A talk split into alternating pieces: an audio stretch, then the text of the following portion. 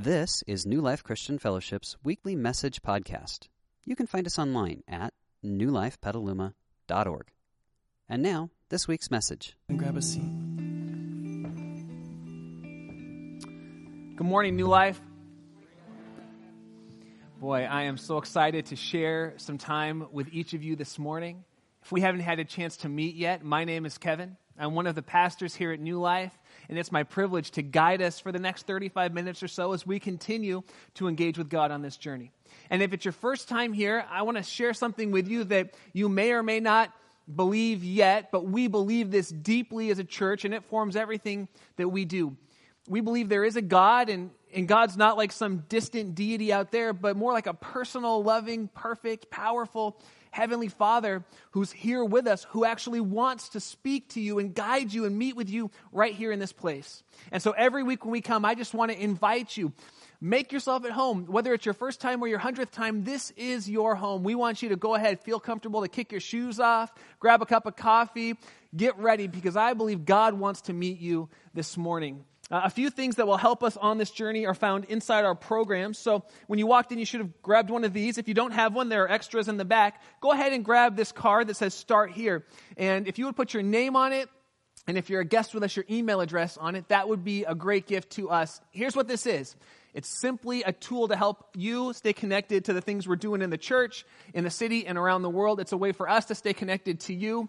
Ultimately, our hope and our prayer is that the longer you engage with this community, you'll want to take some next steps in your spiritual journey towards God. And boy, when that time comes, we want to be the church that helps you take those next steps. And this card just helps us do that. So go ahead and get that ready. We'll be using it a little bit later this morning. The other thing you want to grab are our teaching notes. They've got the Bible story we're looking at, some fill in the blanks, some things to be thinking about and taking home this week, because my hope would be that this just launches us on a conversation that we would have with our spouse, with our housemates, with our friends this week about what it looks like to engage with the world on the topic that we're looking at today. So go ahead and get that ready. And while you're doing it, I'm just going to ask a question that I would love it if this pertains to you, if you would raise your hand and before your anxiety level goes up, I'm not going to call on anybody. I just want to know who I'm talking to. So, uh, if you like cars, would you raise your hand? You don't have to be a mechanic, but you like cars, fast cars, old cars. Uh, good. Okay, now I know who I'm talking to. Muscle cars, you know, cruisers. If you like cars, I I really like cars. I am not at all mechanically inclined, but I love cars, fast cars, old cars, cruising cars. I just really enjoy cars. So you can imagine my delight three years ago on Father's Day, New Life decided to host a car show and chili cook off for Father's Day. And it was very, very fun. And I had the privilege of calling people in our church community who had really nice cars and asking them if they would bring their car to the car show. And I called a good friend of mine who happens to be one of our spiritual stewards, which, for the sake of this conversation, means that he's one of a handful of people who has the power to fire me. And that will come into play later.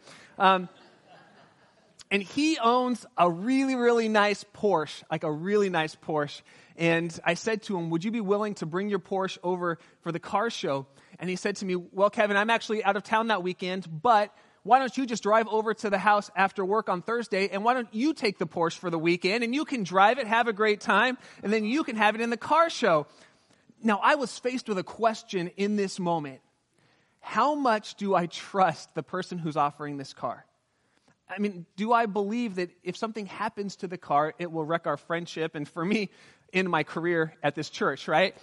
Because the extent to which I trusted this guy and his wife and their family and understood them and knew them, it flavored whether or not I could take their car. And and I, I do trust them. And so I said, I would absolutely love to do that. So on Thursday afternoon, I drove, drove my uh, five speed Chevy Aveo over to their house. I don't know why you're laughing dropped it off, gave him the key, said, Hey, it's a straight trade. There you go. Picked up the Porsche and I drove out. And as I was driving home, it was the first time in my life that I was driving a car where I got looks. You know what I'm talking about? Like sitting at the stop sign, looks, arm out the window. They're looking, not at me, looking at the car. It's like, well, I don't like to brag, but I am driving it. And it was so fun. And my wife said to me, Well, Kevin, what do you want to do for Father's Day? Because you're working at church on Father's Day. What do you want to do for the weekend? I said, what I really would like to do is when the kids go down for a nap on Saturday, I would like to have the, the permission to leave the house for about an hour and just take the Porsche and drive. Like drive out to the beach, take the windy turns. Of course, at the speed limit, because he might hear this story later, at the speed limit, take the turns and feel uh, the power of the Porsche, and I did, and it was so fun. I took it out towards Bodega, hopped on the freeway for one uh, on ramp to off ramp, and that's where I realized I'm not ready for a Porsche yet because they are, they are rather quick. We had a great day, and then that night, uh, we Maria and I went on a date in the Porsche. We went downtown. Now we only live about a mile from downtown, but we weren't walking that night.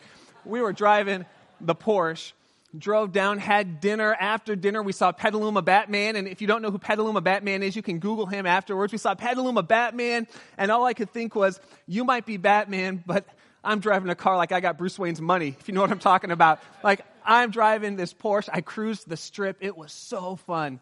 And then Sunday morning, I got here bright and early, went into the parking lot at an angle to get up there, back to the Porsche. And after each service, I stood outside by the Porsche, like, whew, no big deal. No big deal.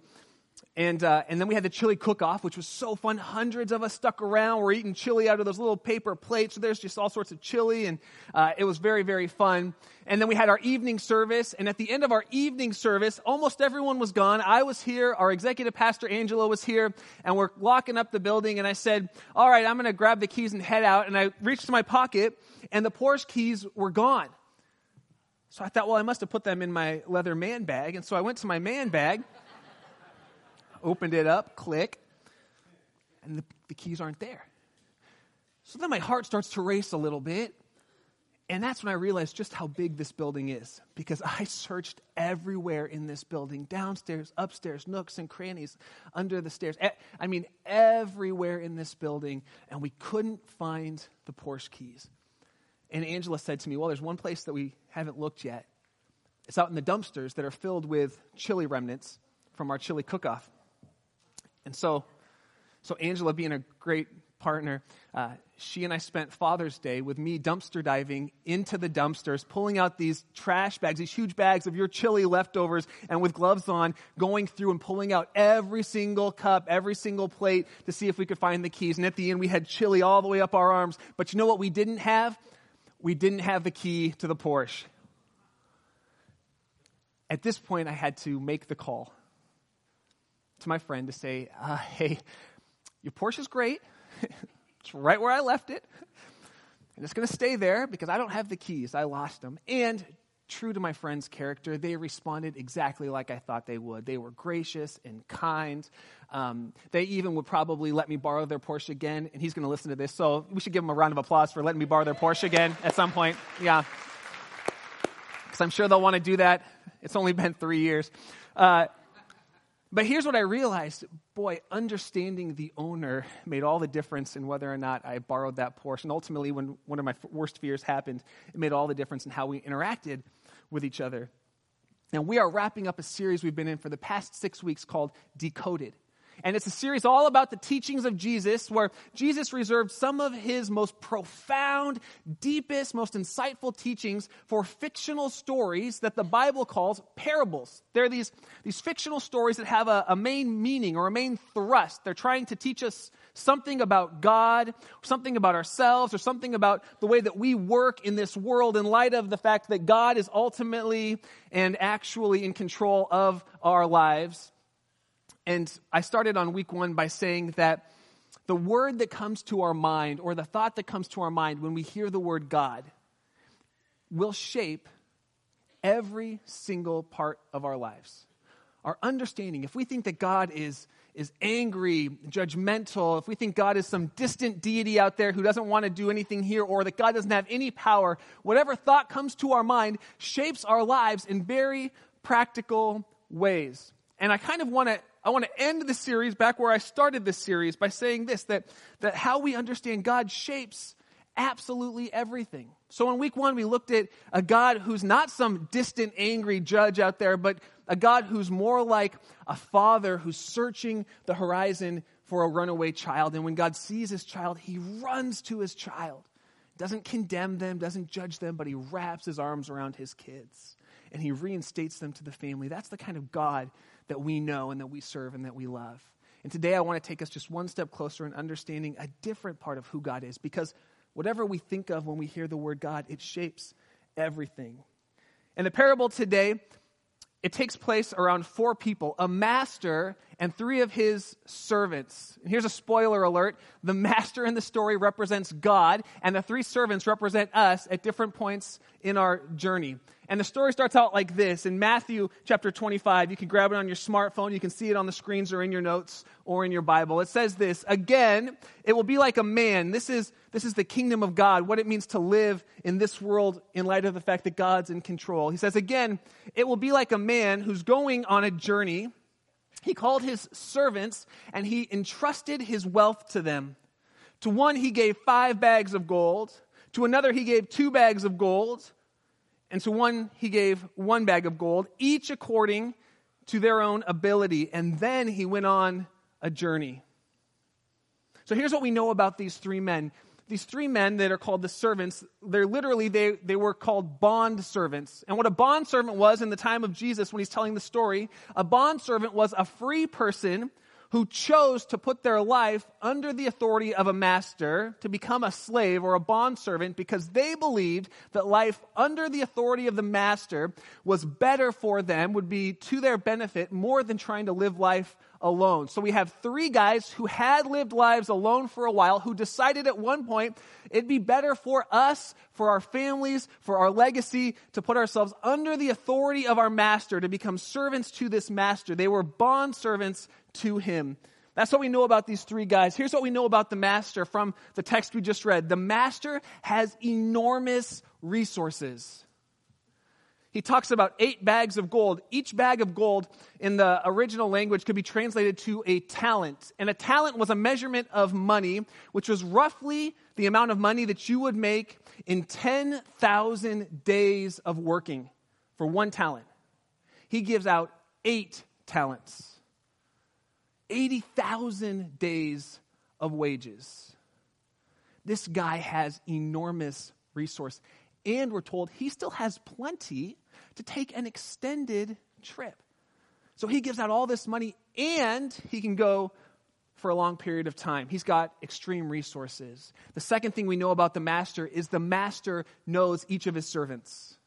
We hear about three of the servants, but we can assume with this much money, the master probably had hundreds of servants, and yet they're not some amorphous blob of workforce that just goes out for the master. He seems to know each of his servants individually. He knows what their capacity is, he knows what they're capable of, and that's why he gives one servant five bags of gold, one servant two bags of gold, and one servant one bag of gold, because he knows each of them and what they can do.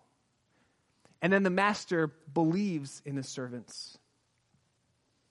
He believes that they have something to offer. These are, these are servants. These are slaves. These are people that on their own had no influence, no resource, no ability. And when they came under the master's leadership, he said, I believe you have something worth investing in. In fact, I would say this the master believes in his servants more than they believe in themselves. He believes in them enough that he entrusts incredible wealth to them. It's a huge responsibility. Even one talent, one talent, 10,000 days' wages was more than they could ever dream of. And he does it because he believes in them he looks at them and he sees something in them that they might not see in themselves. And then finally, the master expects his servants to manage the resources that he's entrusted to them. He believes, he trusts, he empowers, and he expects them to do something with the resource that he's given to them. Verse 16 says this Then the man who received the five bags of gold went at once and he put his money to work, and he gained five more bags of gold. In the same way, the one who had two bags of gold, he went out and he gained two more bags of gold. And then we get to the third man. But the man who received one bag of gold, he went out and he dug a hole in the ground and he hid his master's money. He did something unthinkable. He took this big old bag of gold, and when nobody was looking in the field, he went and he dug a big hole and he shoved the bag of gold in, the talent in, and he just he buried it. And we're going to find out why in just a second. Verse 19 says, After a long time, the master of those servants returned. And as I was praying about this morning and thinking about this, this message yesterday, something struck me. These servants had no idea when their master would come back. They knew he would come back someday to settle accounts, but they didn't know if it was going to be tomorrow or next week or next month or next year. They didn't know when they'd be standing face to face with the master. All they knew was that it's someday they'd be called to account.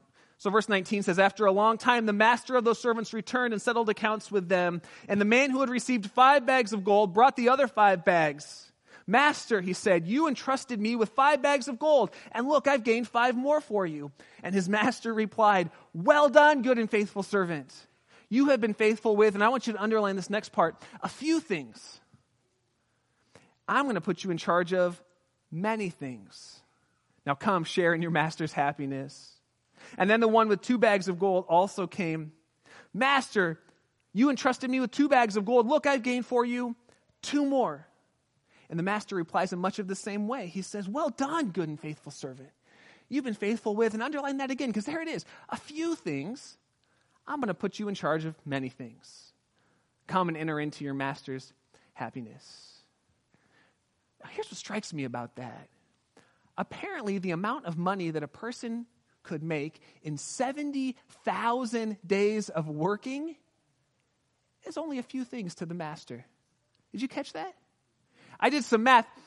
That means that if you worked seven days a week, it would take you 191.6 years to make that much money. I'm sorry, that is a lot of things. That's a lot of things. That's lifetimes of work. That's generations of work. But to the master, that's just a very few things. He says, You've been faithful with a few things. I'm going to give you many things. And I thought to myself, but they already have many things. But the master, with his great wealth, he says, No, no, that was just a little.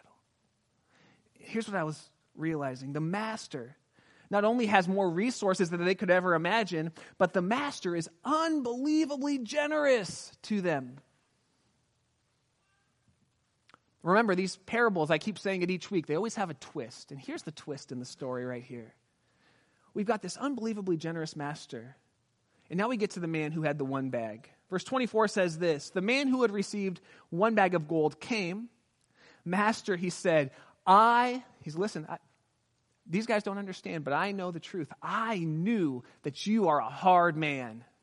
Harvesting where you have not sown, gathering where you have not scattered seed. He said, Listen, Master, you might have everybody else fooled, but I've been watching and I know you're unjust, you're unfair, you're hard, you're cruel, you're unethical, you're unkind. I know you. You scattered, you, you, you harvest where you didn't scatter. And because I know the truth about you, that you're unjust, unkind, unfair, unethical, I was afraid of you. So I went. Here's what I did. When nobody was looking, I, I dug a big hole. I took this big thing of money and I buried it in the ground and I covered it over. And then he pulls it out and it's all dirty and wet and dusty and worms crawling on it. And he dusts it off and he says, Here, take what belongs to you. Here's the problem with the story this servant doesn't know his master at all. What did we just learn about the master? The master is not a hard man, he's incredibly generous. He has given his servants the opportunity of a lifetime, something they didn't deserve, didn't expect, couldn't even imagine. He's not a hard man, he's a fair man, he's a kind man, and he believes in his servants. But the servant doesn't know his master. And because he doesn't know his master, he squanders the opportunity of a lifetime. He had the chance to drive a Porsche, and instead he drove a Chevy Aveo. because he didn't know the master. Remember, whatever we think of about God, when that word comes to our mind, whatever comes to our brain, shapes everything that we do.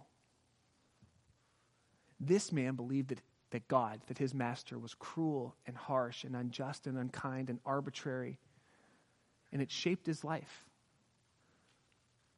Let's wrap up the story. Verse 26 says, The master replied, You wicked, lazy servant. So you had it in your mind. You knew that I harvest where I did not sow, and I gathered where I had not scattered seed.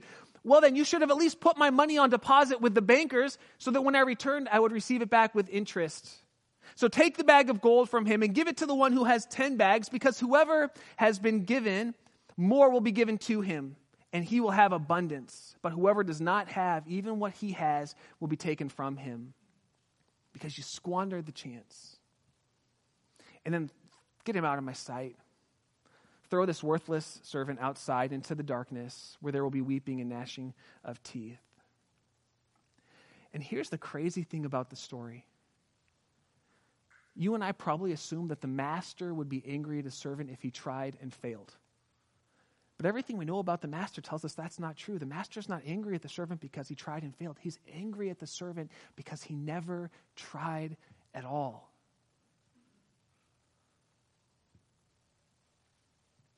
Just buried it in the ground. He just buried it in the ground. And he squandered his one and only shot at doing something powerful with his life. So, what's the secret that Jesus is trying to reveal to us? Remember, one of Jesus' best friends said that Jesus tells these parables to reveal to us or to decode for us secrets that have been long since forgotten, things that we, we did not understand, have been hidden from the creation of the world. Jesus is telling us these parables so that we could know something new about God and about ourselves and about life, to reveal secrets to us. What's the secret? Well, here's the first one I think it's that God knows you. Just like the master knows the servants, God knows you and loves you. And here's the kicker God believes in you. Let that sink in for a second. Somebody needs to write that down. God believes in me.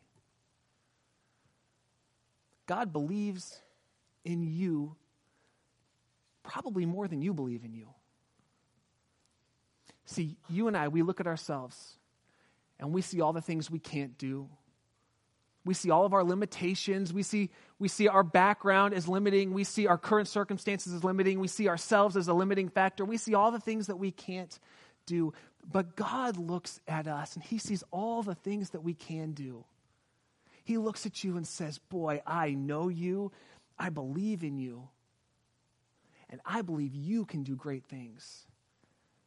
And as I was studying this and getting ready, it was like a light bulb went on that I should have known years ago. God, God who made all this stuff, God, He believes in us. And so my job isn't to get us to do a bunch of stuff to get God to believe in us. My job is to sit back and say, hey, guess what, everybody? God already believes in us. God already sees great things in us. And God's ready to call those things out in us. Here's the crazy thing about God God has chosen to invest specific gifts and talents in each of our lives because He knows us and loves us and believes something great about us. Before, before you were a glint in your mama's eye, before your mama met your daddy, God knew you. God saw you. God knew where we'd be born, when we'd be born, who we'd be born to. He knew the culture that we would live in. He knew the personality that we'd have. He knew the experiences that would shape us. He knew the community that we would choose to engage in. God knew that. And with all that in mind, God invested certain gifts and abilities and talents into every single one of us because God believes that we are worth investing in. There's a guy named Paul who wrote the majority of the New Testament of the Bible. And I always tell people if you're ever trying to quote the Bible and you know it's in the New Testament somewhere, but you can't remember who, just say Paul said, because most likely you're right. Right? If you're, if you're in the church, the two best answers are Jesus or Paul said it. You know, that's just going to help you go a long way.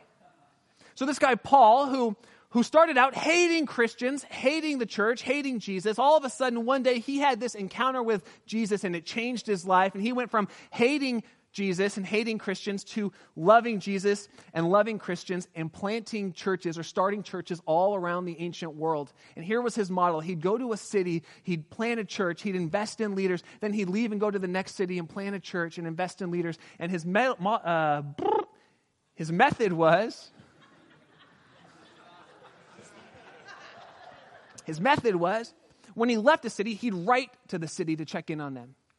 And so he writes to this group of people in a city called Ephesus in a letter called Ephesians, and they're new to the Jesus movement. They're, they're new to following God, and he tries to explain the idea that God has implanted something great into each of them because God believes in them. And here's what he says in Ephesians chapter 2, beginning in verse 8. He says, It's by God's grace that you and I have been saved through faith. And it's not something we can do for ourselves. It's a, it's a gift from God. Here's what he's saying you and I have this, this thing inside of us, this nature inside of us that is bent towards destructive patterns, towards thinking and saying and doing things that hurt us and hurt other people and that separate us from a perfect and holy and moral God. The Bible calls it sin and says there's this sin nature inside of us, which is why we can't get to God on our own because sin causes us to do the very things we don't want to do. So Paul says we can't march our way to God based on the good things we do because we've got this sin thing that needs to be taken care of. But in God's amazing grace, Jesus left heaven and came to earth, God in the flesh. He lived a perfect life, and then he gave his life on a cross to pay the penalty for our sin. And he died and he rose again. And when he rose again, he broke the power of sin and death and destruction, and he replaced that sin thing inside of us with his Holy Spirit. So now we can live with him and for him. So, what Paul's saying is, it's by God's grace that we're even here today. It's because of God's great love for us that we're even here today. It's a gift from Him, not by works so that no one can boast. And then verse 10, he says, So this is what it looks like to partner with God on this journey. He says, For we are God's handiwork. We've been created in Christ Jesus to do good works which God prepared in advance for us to do. And that, that word handiwork, it's a Greek word called poema, poema, where we get the English word poem. Here's what he's saying as we walk with God, as we get to know God, as we, we understand the ways that God has invested into us, we begin to live in such a way that our lives become a poem. That the gifts and the talents and the abilities that God has given to us flow through us, and our lives begin to line up like this beautiful poem that we're not writing, but God's writing. God is writing a poem in each of our lives. And we don't invest ourselves back into our community, back into our church, back into the world out of obligation to God. We do it because the more we understand the Master, his incredible resource, his incredible love, and the fact that he's invested in each of us because of his exceeding generosity, the more we just love living this life with God figuring out our passions and gifts and abilities and talents and then just investing them back in. And the great promise of God is as we do, more will be given to us in the journey. And I know what some of you are thinking. You're thinking, I would love to. I'd love to invest myself more completely in our church, our community around the world, but I'm already at my margin. I have no time to help. Kevin, please don't make me feel guilty about my time today. I'm not going to make you feel guilty. In fact, in fact, I have a secret that will help you guilt-free, guilt-free live with more margin. You want to know what it is? Okay, I'll move on then. I said, Do you want to know what it is? Okay. Uh, I'm actually going to preach on it next Sunday, so you got to come back. yeah, it's true. It's true. That's so good. You got to come back. But others of us are thinking, I have no, that was awesome. I have no idea some of us are thinking, I have no idea how God has gifted me. This whole idea of God investing in me is brand new. If that's you and you think, I don't know what God has gifted inside of me, I don't know what He's invested into me, the idea that God believes in me is brand new information. I want to give you three things that can help us take this journey of experiencing and exploring how God has gifted us. I called it Discovering My Poem. And there are three things, and this is why I want you to take notes and take it home this week and process this. Three things, three questions to ask that can help us. The first is this What do I enjoy doing? What do I enjoy doing? If time and money wasn't an issue, what would I spend my time doing? What do you love? That'll help you figure out the talents and gifts and passions God has invested into you.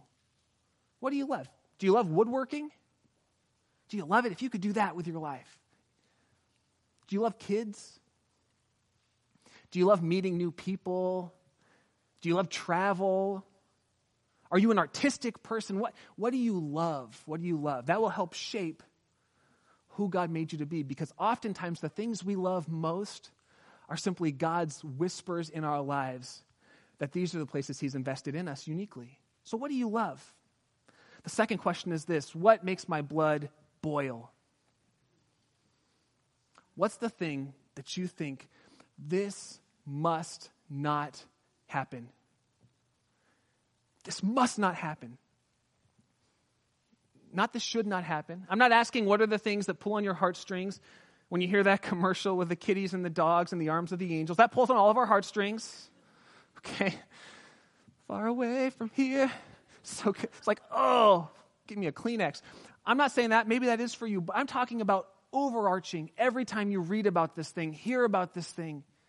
You think to yourself, this must not happen in my lifetime. The world should not be this way. If I have a podium, I'd be, I'd be smacking it down. It's that kind of thing. This must not happen. Maybe it's global issues like lack of clean drinking water, and you think, with all the resource, with all the imagination, with all the intellect, this must not happen. Maybe it's sex trafficking. You think to yourself, this must not happen. And while I'm alive, this must change.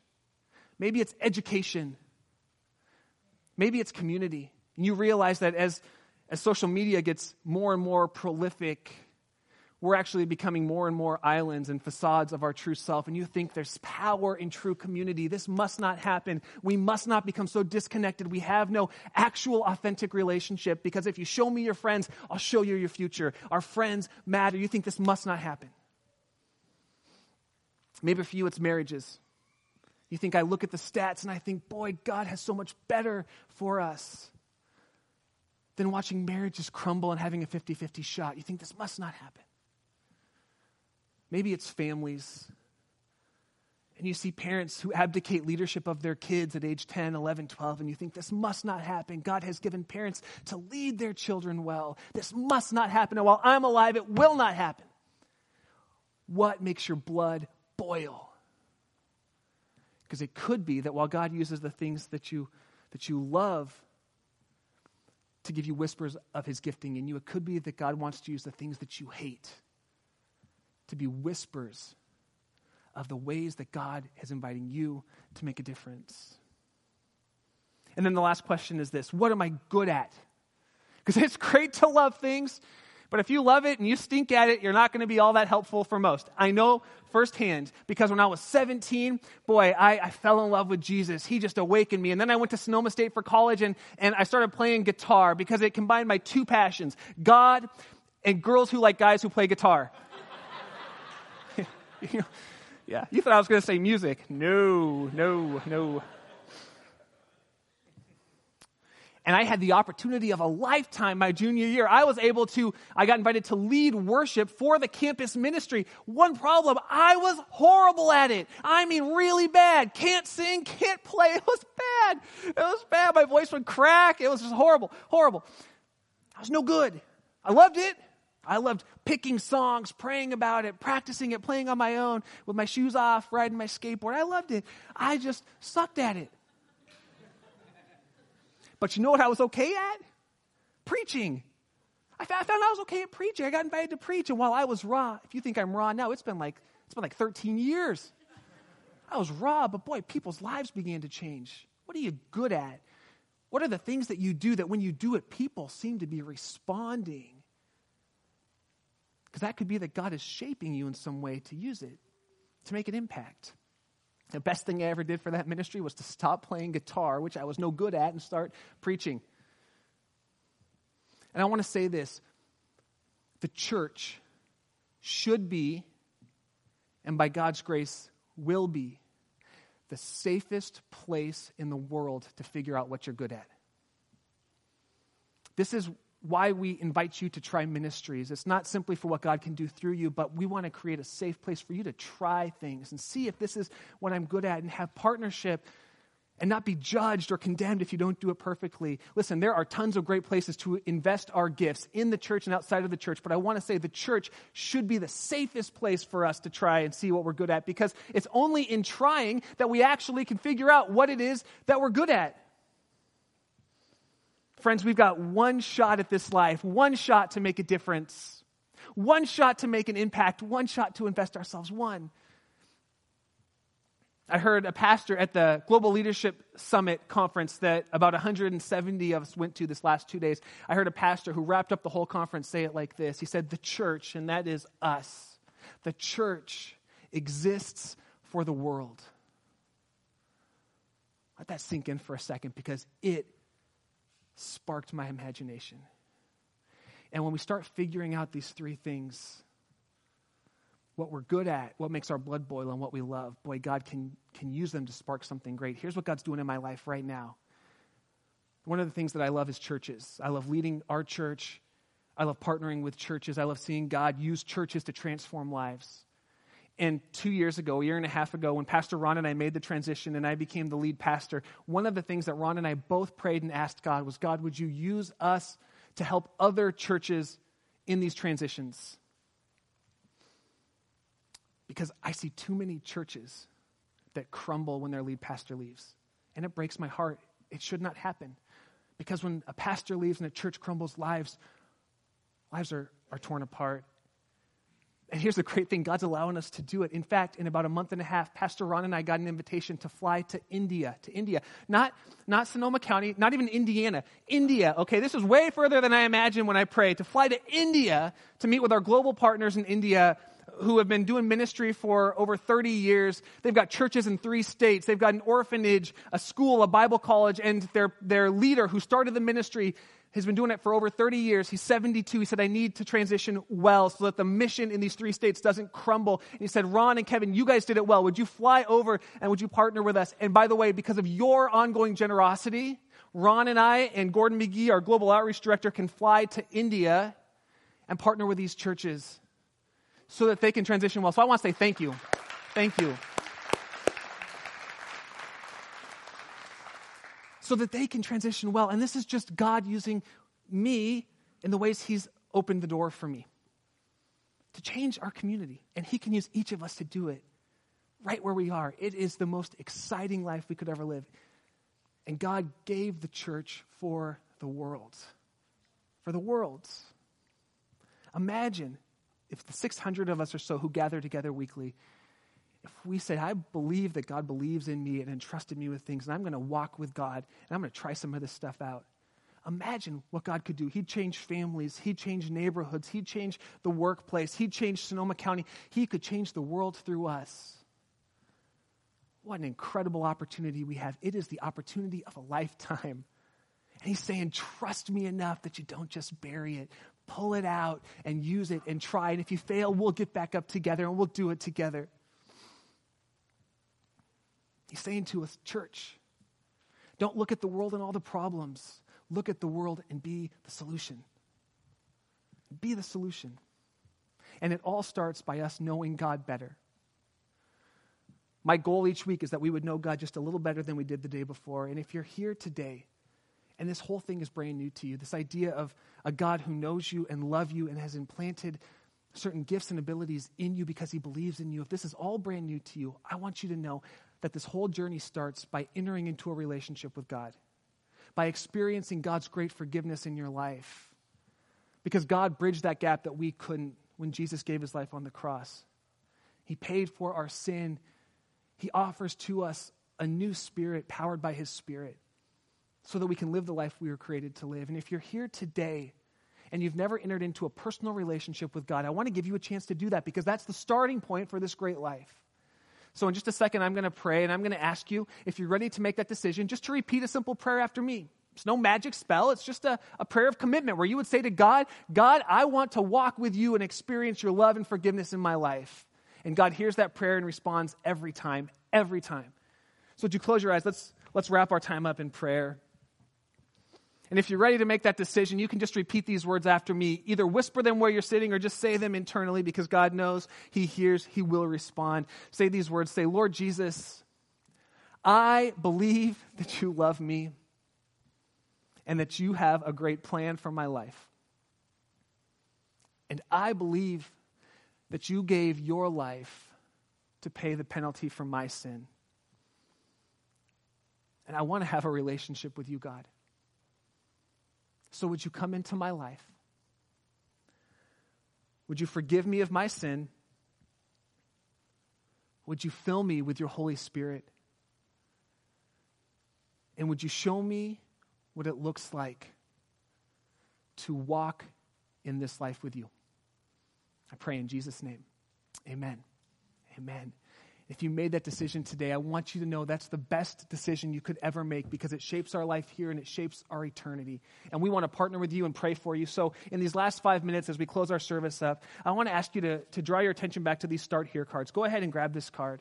On the back, we always give ways to apply the things we're learning because information, which is what comes in, plus application, which is what we do with it, leads to transformation. And I don't want us to be a church that just knows more about God. I want us to be a community that's transformed by God. That's why I give us chances to put into practice the things we're learning. And the first is this if you made that decision to commit your life to God today, please mark that where it says apply today's teaching by. It says, I'm entering into a first time relationship with God. Mark that so we can pray for you by name, so we can get some resources to you this week. The next one is this it says, I'm going to test drive a ministry at the church to see if it's a good fit. That means you would just try it for one or two times to see if this is something that you love, that you're good at, that God wants to use. It might be a gifting in you. And up above are a ton of ministry opportunities that you could plug into if you wanted to. And I don't say that because, because I believe that ministry in the church is the only way to invest ourselves in a God honoring way. But I do believe it's one of the safest ways to take a next step and try. So if you want to do that, go ahead and mark that down, and our pastoral team will contact you this week. And the third one is this it says, I'd like to take an assessment to see how God might be gifting me. There are a ton of gifting assessments out there. I'm going to try to find one or two that are, I think, are particularly helpful for our community, and I'll email that out to you this week if you mark that on your card. So go ahead and, and uh, get that ready. In just a second, we're going to pass some baskets, and you can drop that card in. We're also going to receive the offering. Yeah, absolutely. So. If you came prepared to give, you can get your tithes and offerings ready, put them in the envelope, or you can text to give. The number's on the screen, and you can go ahead and get that ready. It's just a way for us to give back a part of what God's given to us. If you're a guest with us today, please, please, please don't feel obligated to give. We want this service to be a gift to you. And in fact, if you go to Guest Central after service, we have a gift bag for you. There's some great stuff inside here. The whole thing is yours. Just our way of saying thanks for joining us today. So go ahead and grab one of those on your way out. And I'll be back there after service as soon as I can. I would love to talk to you. If you're new, I'd love to hear your story a little bit. So just look for me there. I'd love to say hello. Let's pray, then we'll pass those baskets. Lord Jesus, thank you for this opportunity to, uh, to know you more. Thank you, God, that you believe in each of us so deeply that you've actually entrusted us with certain gifts, abilities, and talents out of your abundant generosity. Lord, thank you that you want to walk with us as we explore what it looks like to use those gifts and talents and abilities in our family, in our community, in our church, and in the world. We love you, God. Amen. Amen. Those baskets are being passed. You can drop in your Connect card, drop in your tithes and offerings. Hey, if you went to the Global Leadership Summit these past couple days last week that we hosted, wasn't it incredible? Wasn't it amazing? That was fantastic we had just under 170 people uh, from New Life, from the city, business owners, companies came together. We had the chief of police here with some of his sergeants. We had a principal of a school. We had uh, some people from the district office. It was, it was a powerful time to grow in our leadership. And we decided we're going to host again next year because we believe this is a great investment for our community not just for our church, but for our community as a whole. We want to be the kind of church that empowers and impacts our cities that we love so much. And here's what I want to do. Pastor Ron promised you uh, on Friday at the close of the summit that we would have a code for you. If you want to get the super early bird discount, we have a code for you. You go to our website, you click on the link, and then you would type in the code Premier16. Premier 16, because we're a premier site. If you do that, I think in the next four days, you get like a super, super super early bird discount because it's a year away, but all the information's on there. And I'm telling you, if you went this year, you probably know you want to come back next year. I would encourage us, let's get on early and do that. I will be sticking that code on New Life's Facebook page after third service today, so you can also go and click on it there and see that. Uh, hey, next week, as we're heading into the fall, school's starting up. Some of us are cheering, some of us are crying, depends where you are in that dynamic. Next year, next week, I mean, God has given us a tool, a tool to transform our fall. And it's not what you think. You got to come back next week. I can't wait to share it with you. God bless. Have a great Sunday. We hope you enjoyed this week's message. You can find more information about New Life, including contact information, at newlifepetaluma.org. Thanks for listening.